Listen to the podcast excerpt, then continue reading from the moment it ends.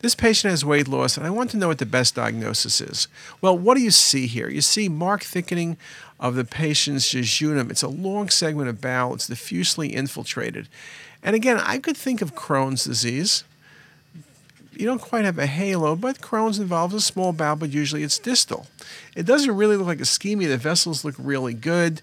Um, it has more of an infiltrating type process. GIST tumors can be focal in the small bowel, it can be small or large, but this is a long, probably at least 10 centimeters of infiltrating segment.